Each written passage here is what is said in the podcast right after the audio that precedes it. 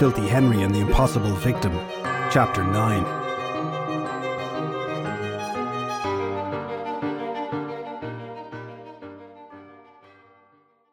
Shelley sat on a low wall with her legs swinging back and forth, waiting for Filthy Henry to admit defeat. For the past half an hour, since leaving Bunty Dooley's bar, they had been attempting to use Dagda's coin to teleport to the current location of Bres.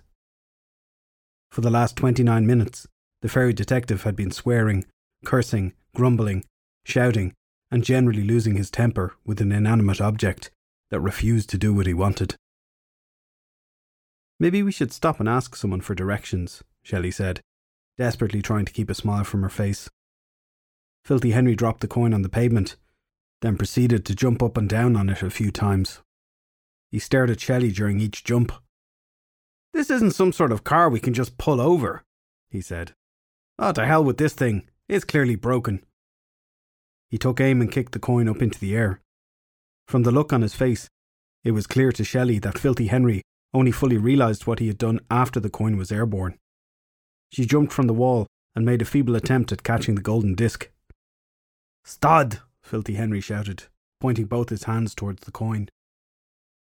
Little multicoloured sparks appeared along his fingers, fanning out as they reached the tips and spreading through the air. When they reached the coin, the sparks formed a net of magical light around it, holding the coin in place. The fairy detective pulled off his trench coat and walked over to the magically captured coin. Next time I'm about to do something stupid, how about you warn me? he said to Shelley. If I had to warn you before every stupid thing you do, I'd spend every waking moment warning you not to do something, Shelley said. Filthy Henry threw his coat up in the air, over the magical net. It landed on top of the spell and floated mid-air. He clicked his fingers, and the trench coat fell to the ground, a little metallic clink noise announcing its arrival. The fairy detective bent down, picked up his coat, and retrieved the coin from within its folds. Holding it up to the sunlight, he examined it. Maybe it just ran out of magical energy, Shelley suggested. Filthy Henry shook his head. It's powered by a god. Even if he is a god that has a few less worshippers these days. That sort of magic lasts until the universe burns out. Plus, the coin is, in a strange way, kind of part of him. No, I think it's something else. They both walked over to the wall and sat on top of it. Filthy Henry tapped the coin on his chin thoughtfully and stared off into the distance. Shelley had seen him do this a few times now, and knew that most of the time it was an act. He was not actually thinking about the problem at hand. Instead, he was hoping that a solution would just magically present itself, pun slightly intended. A solution that he could claim credit for later on. The hilarious thing about it all was in a world where magic was part of everyday life, solutions rarely appeared as if by magic. Shelley thought back to when Dagda had given them the coin. The god had been very precise about how it worked. They could travel anywhere, instantly, in Dagda's realm. Maybe Bres isn't in Dagda's realm at the moment, she said. See if it will bring us to the last place he was standing. It may have been clutching at straws, but right now they needed to clutch at whatever they could. Filthy Henry stopped tapping his chin and looked over at Shelley. Slowly he reached down with his free hand and placed it over hers. The coin started to glow brightly and the world around them moved at great speed. They were standing in a large field in the middle of nowhere. Or at least as close to nowhere as Filthy Henry considered nowhere to be. All that could be seen in any direction were trees, grass, mountains in the distance, and more fields. Civilization as far removed from this place as the moon from the earth. He reached down and plucked a blade of grass from the ground, held it between his thumb and forefinger, and sniffed it. Smells like Sligo, he said, more to himself. This is so picturesque, Shelley said, looking around. When we solve this case, I totally want to come back here and do a few landscapes. Wait, did you just smell the grass to find out which county we're in? Filthy Henry pocketed the magical coin and rolled his eyes. Artists the world over never thought about anything other than the next thing they could paint.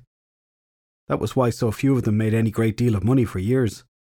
They painted anything and everything they saw, regardless of whether it was worth painting or not. On the upside, if Shelley was going to spend some time painting out here, It would be a great way to get her out of his hair for a few weeks, maybe even longer, if nobody came to collect her from wherever here actually was. He doubted very much that it was Sligo, but sometimes it was fun to mess with Shelley's head. The fairy detective grinned to himself at the mischievous thought, then focused on the matter at hand. They had come here to ask some dark gods a few questions. What was interesting was why Dagda's coin had failed to bring them directly to Bres. It was like the coin had stopped working. Only because Shelley had suggested that they go to the last place Bres had been did the coin seem to do anything at all. But Filthy Henry was not going to admit to Shelley that she had had a good idea. There would have been no end to the smugness. So where do you think Bres went from here? Shelley asked. Since the coin no longer seems to know exactly where he is. Filthy Henry squinted, pretended not to have heard her question, and looked around the area. There really was nothing to see. Whatever Bres had been here for was not obvious at a glance, at least not to the naked eye. I wonder, Filthy Henry said. He flicked the mental switch that allowed him to view things in the fairy world and scanned the field once again. There was still nothing. The place was devoid of magical creatures, spells, even traces of magic. Well, this is a bloody dead end, he said, stamping his foot on the grass. Little yellow sparks raced out from his shoe briefly, spreading a few inches away from him. Ooh, Shelley said, the blue glow around her eyes indicating she was viewing the world with her fairy vision also. Do it again. Uh, I'm not quite sure how I did it to begin with, Filthy Henry said, raising his foot off the ground. Quickly, he stamped down three more times. On the last stamp, he stepped back. From his footprint, three little waves of yellow sparks began to spread through the blades of grass like glowing ants. They all moved outwards in little fan formation before vanishing. Hidden entrance? Shelley asked. Filthy Henry held Dagda's coin in the palm of his hand and stared at it. Dagda said movement anywhere in his domain, Filthy Henry said, slowly looking from the coin to the grassy ground before them. So maybe Bres is in another domain, which would explain why we were brought here and not to where he currently is. It would also explain why Ogma's page said Bres was not in the realm on the night of the murder. I think basically that's what I said before we got here, Shelley said. Filthy Henry pocketed the coin and walked ten feet forward, to the exact spot amongst the grass where the magical sparks vanished from sight. Without saying a word, the fairy detective started to jump up and down on the spot, causing sparks to cover the ground for anyone viewing via the magical spectrum to see. As oddball, off the wall theories went, it was a little out there, but then so was standing in the middle of a seemingly unimportant field. What made the only logical sense was that the sparks concealed a magical doorway, one which led to the realm that Bres was a god in. Well, you've lost the plot, Shelley said, crossing her arms and watching him jump. Well, you have to have a plot to begin with before you can lose it, Filthy Henry said. Oh, but up there! I'm the fairy detective, and I have many questions. Without warning, the grass vanished from sight, leaving behind a gaping hole in the ground. Too late, Filthy Henry saw his landing spot disappear. That fearful feeling gripped his stomach as he began to plummet down, down towards darkness and despair. Henry! Shelley shouted as she ran towards the edge of the hole. Filthy Henry dropped like a stone, flailing with his arms in the feeblest of attempts at flight ever performed by man. Spiralling as he fell, the fairy detective managed to get his hand into his pocket and around the golden coin. Just as he fell inside the hole, Filthy Henry teleported to safety, landing with a painful thud on the ground behind Shelley. Oh, sorry about that, a voice said from within the hole. Forgot that you would need some safe way to get down. Maggots have such fragile bodies after all. Can't fly without one of those machines around you. Let's make a stairway, shall we? Along the edge of the hole, the dirt started to move. Rectangular slabs bursting out to form a spiralling stairway which led down. Both of them gingerly stepped into the hole and tested the step to see if it took their weight. Filthy Henry looked down into the centre of the hole and was just about able to make out the last step of the doorway. Along the side of the hole, small orbs of light were starting to appear at regular intervals, like illuminated pimples on the dirty face of a teenager. These helped to push back the darkness below, enough so that Filthy Henry could make out the speaker standing on the very last step, It was Bres. Come now, you pair. You're wasting the time of a god who does not like his time to be wasted. Filthy Henry had a feeling in his stomach that this little trip may very well be one he would come to regret in later life. Particularly if later life was only half an hour away, with a very sudden stop on remaining life. He stepped around Shelley and started to make his way down the stairs. Yep, you go first, Shelley said. I'm right behind you. No problems with this at all. As he passed the first of the illuminating orbs, something about the light coming from within caught Filthy Henry's attention. He looked closely at it. Inside, the orb light swirled around, like oil on water. It broke apart and crashed back together, each little wave causing a bright pulse to come forth. But the interesting thing about the orb was not the light, but rather what was actually swirling inside. It was not water, but tiny glowing skulls, skulls that seemed to be pressing against the edge of the orb, attempting to get out, before being forcibly pushed back. Little skulls that were moving their mouths in silent screams. Souls, Filthy Henry said to himself. Shelley, flick off your second sight. Bad manners to use it in this place. He looked over his shoulder and saw the blue glow fade from around her eyes as she slowly started to make her way down the stairs. Filthy Henry was glad that for once she did as he asked without questioning it. There were just some things even the fairy detective did not want people to see. He kept his vision on, just in case any other dreadful surprises lay in store. The feeling in his gut had seemingly decided to invite over some friends for a party. A party that involved using his innards as a skipping rope of tension. Bres waited for them at the bottom of the staircase, standing with his hand behind his back and a sly grin on his face. He had replaced the dark suit with the long black robe. It always baffled Filthy Henry why the bad guys seemed to be fascinated with wearing long black robes, or black clothes in general. Almost as if they all subscribed to some underground magazine that perpetuated the myth that black was definitely the new black in evil circles. Cliches, it seemed, never went out of fashion. A strange sensation rippled through Filthy Henry's body as he stepped off the last dirt slab. He quickly checked his internal pool of magic to reassure himself that it was full enough should a spell or two be required. Everything was in proper order, a small reserve of magical energy waiting to be used. Then again, what sort of spell would be useful against a god? To see you again, the fairy detective said to Bres, looking around the underground surroundings. Bres frowned and tilted his head to the side. Isn't the phrase usually Nice to see you again? Filthy Henry smiled. Well, that would imply it was nice to see you before, the fairy detective said. It was hard to tell in the light given by the orbs, but Filthy Henry could have sworn that Bres's eyes turned a shade darker. Insolent maggot, Bres said, bringing up both his hands. Each one held a fireball that was rapidly glowing in heat and size. Henry, Shelley whispered, tapping him on the shoulder. Wise men say that you should never poke a bear with a stick, more so when said bear is charging directly at you because of being poked by your stick. But sometimes the man holding the stick wants to be the wisest in the room and can't help but find a bigger stick with which to poke the bear. Right then, Filthy Henry figured he had the biggest stick around. I don't think your boss will be too happy about your current actions, he said, looking at some dirt under his nails in a nonchalant manner. Bres, Bring those guests here, unharmed. The roar came from deep within the earth, shaking loose dirt from the walls of the staircase hole. It reverberated off everything at once, crashing against the eardrums like an invisible tidal wave.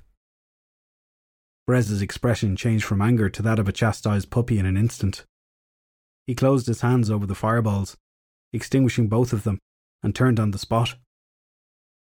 Come this way, maggots, he said, the god marched over to a section of the wall and waved at it. It slid into the ground, leaving behind an archway. Beyond lay a stone hallway that went down further into the earth, illuminated by more of the soul orbs. Bres did not wait for either Shelley or Filthy Henry to follow him. Instead, he started to walk down the hallway. What the hell is wrong with you? Shelley asked the fairy detective as they walked behind Bres. Ah, nothing, just having a little fun. Now please be quiet. This place isn't sitting right with me. I don't want to miss anything. Shelley sometimes felt she was at a disadvantage with how little she actually knew about the fairy world. For starters, she had no idea that the old Celtic gods she had read about growing up with were actual beings that you could talk to. Nor did she know that somewhere in the middle of Ireland was a hidden realm underground. It was like she was sitting some sort of important exam, but answering the questions while learning the course material at the same time. As they followed Bres down the hallway, Shelley noticed that Filthy Henry, for once, seemed to be in the same boat as she was. He had no idea what was going on with their current situation either, which was something she found truly terrifying. They walked along the hallway of what Shelley would have called a very large castle, had it been above ground like castles normally were found. The fact that this was entirely beneath the earth was hard to wrap her mind around. Something so vast could not remain hidden from the mortal world, given the various technologies out these days. Then again, magic, playing such a large part in the fairy world, no doubt helped to keep the prying eyes of humanity from looking where gods did not want them to. As they walked along, they passed by corridors and hallways that forked off the main one, but Bres continued to walk in a straight line. Along the stone walls, more of the glowing orbs hung. Passing near one, Shelley thought she heard something coming from within the orb, similar to the hiss of a torch flame, but different at the same time. She stopped in front of it and stared at the light within, straining her ears to see if she could hear the sound again. Inching closer to the orb, Shelley turned her head slightly and brought her ear near. Then she heard it again. Not the hiss of a flame, but what sounded like a scream of pain. Startled, Shelley stepped back and looked at the blue light. Filthy Henry appeared, stepping in between her and the orb. I'll just leave it, he said. Trust me on this one. Come on, it's this way. He took her by the hand and brought her down the hallway. At its end, they stepped out into a large throne room. The room was easily as big as the inside of Dagda's longhouse in the clouds, but made entirely of the same stonework that the hallway had been. Three more entrances, four in total, were built into the walls. Hallways that led deeper into the underground castle, Shelley assumed. More of the orbs dotted the wall, but set in such positions that they allowed for some areas of darkness and shadow to form near the ceiling. Along the stone floor, a red carpet with golden trimmings led up to a raised platform, upon which sat an impressively ornate golden throne. A golden throne with a very large occupant sitting in it. Bres slowly walked up the carpet, stopping at the platform, and bowed before the throne's occupant. If he could call his action a bow, that is. Shelley guessed that the god had performed the bare minimum amount of movement allowed in order to still technically have bowed. As requested, our maggot guests, Bres said, adding almost as an afterthought, My lord. The lord in question was slowly drumming his fingers on either arm of the throne. He wore a robe similar to Bres's, all black and bland, but his appearance was causing the contents of Shelley's stomach to request a rapid evacuation. Everything about the being on the throne appeared human, with the exception of his head. Where his eyes should have been, there was only an enormous growth, bulbous and scabbed over with a long slit horizontally across it. The growth was so large that the throne's occupant rested his head against the back to support it. Ah, he said, gesturing with his right hand in the general direction of Filthy Henry and Shelley. Welcome to my humble abode. I'm Balor, chief for the gods of Ireland.